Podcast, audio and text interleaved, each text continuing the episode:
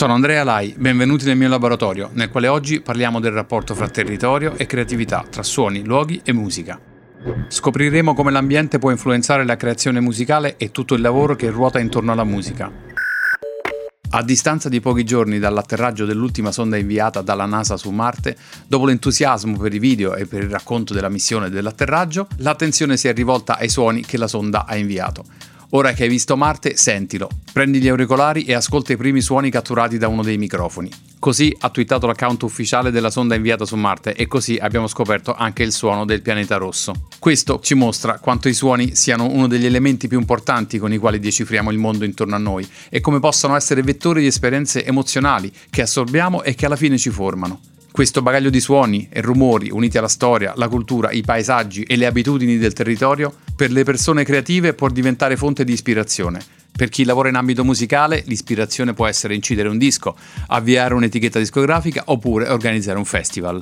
Di questo parliamo oggi, dell'intersezione fra territorio e musica, quell'unione capace di generare innovazione nell'arte e nelle imprese.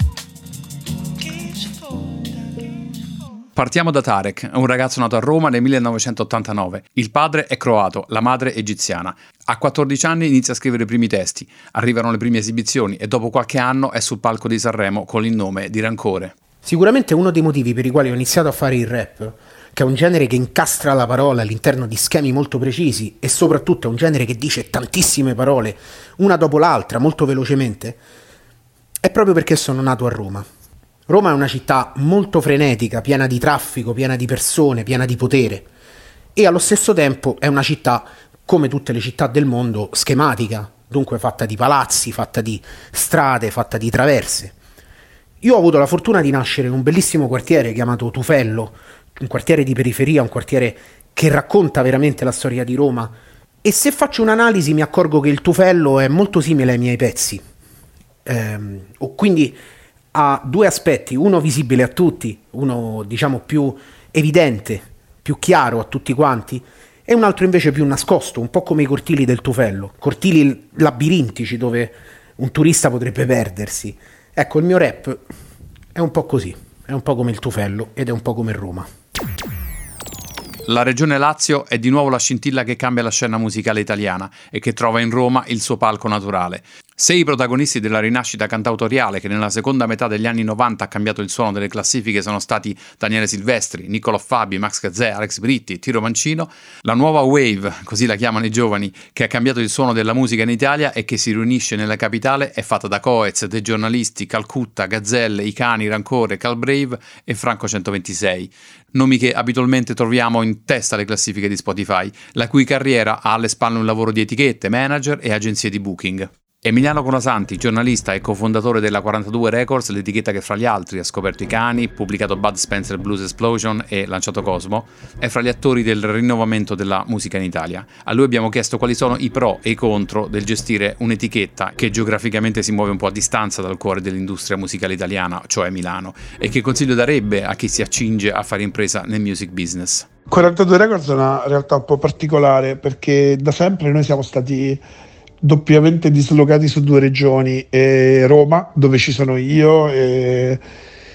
e, e, Bologna, dove prima avevamo lo studio Alfa Deft e una parte del nostro quartier generale, dove c'è Giacomo Fiorenza, il mio socio, e ora da qualche mese ci siamo spostati nello storico studio della Phonoprint che eh, Giacomo ha preso in gestione e ne ha fatto un'altra sorta di quartier generale de- dell'etichetta.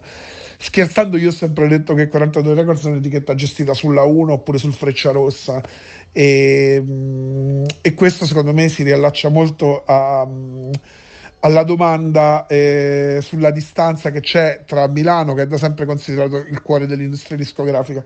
La lontananza in realtà io la vedo come un pro e non è un caso che negli ultimi anni sia esplosa così tanto eh, così, la cosiddetta scena romana, perché è da Roma eh, che in qualche modo si è mossa la creatività, mentre a Milano eh, c'è stata l'industria. No? A Milano c'è l'industria, qui facciamo le cose. Io l'ho sempre raccontata e vista un po' così. Ehm, avere una distanza eh, fisica eh, da quel tipo di, di, business è anche salutare perché ti porta a pensare un pochino fuori dalle regole e a ragionare non solo in quei termini, a creare la tua narrazione. Questo secondo me è fondamentale per un'etichetta nel 2021, creare la propria narrazione e, mm, e farlo in una maniera libera dai condizionamenti. E la difficoltà è quella che è ovvio, qui a Roma non ci sono gli uffici, non ci sono le strutture, ehm, però non sottovaluterei il fatto che qui sta nascendo e, ed è già nata, ed è già una realtà molto forte, eh, un polo di fatto di etichette indipendenti che sono separate, scollegate, ma sono vicine, come può essere eh, Bombadischi, come siamo noi. E mi vengono in mente anche altre magari etichette più underground, di settore, tutto il mondo legato al gruppo Goodfellas eh, in cui comunque cioè, è come se a Milano ci fosse la, dis- la discografia ufficiale e qui la discografia indipendente.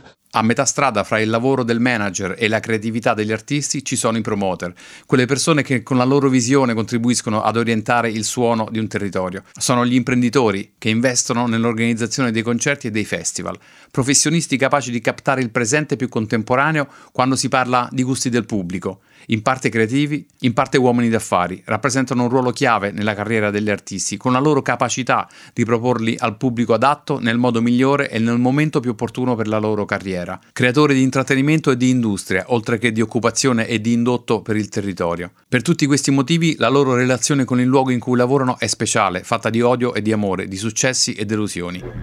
Andrea Esu è uno dei promoter che fa dell'intuizione del futuro la sua arma segreta.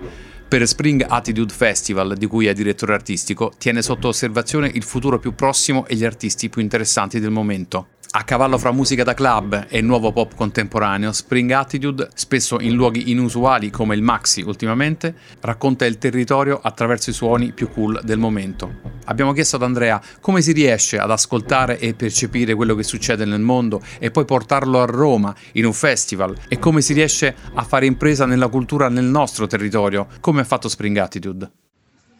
Per fortuna avviene tutto in maniera molto naturale, spontanea. Eh. Io sono un appassionato di musica sin dalla tenerissima età, quindi insomma la, il ricercare cose che mi piacciono insomma fa parte della mia attività quotidiana e spesso ehm, cerco chiaramente di eh, portare poi a Roma eh, le cose che, che mi sono piaciute di più magari durante l'anno o che ho visto girando per esempio all'interno di altri festival um, europei. Fare impresa eh, nel settore, nel campo culturale in Italia purtroppo non è proprio una cosa semplicissima. Noi insomma nel corso degli anni siamo riusciti a, a trovare una certa stabilità, un equilibrio, soprattutto a, a trovare una sostenibilità, cosa che per esempio nei primi anni del festival era difficilissimo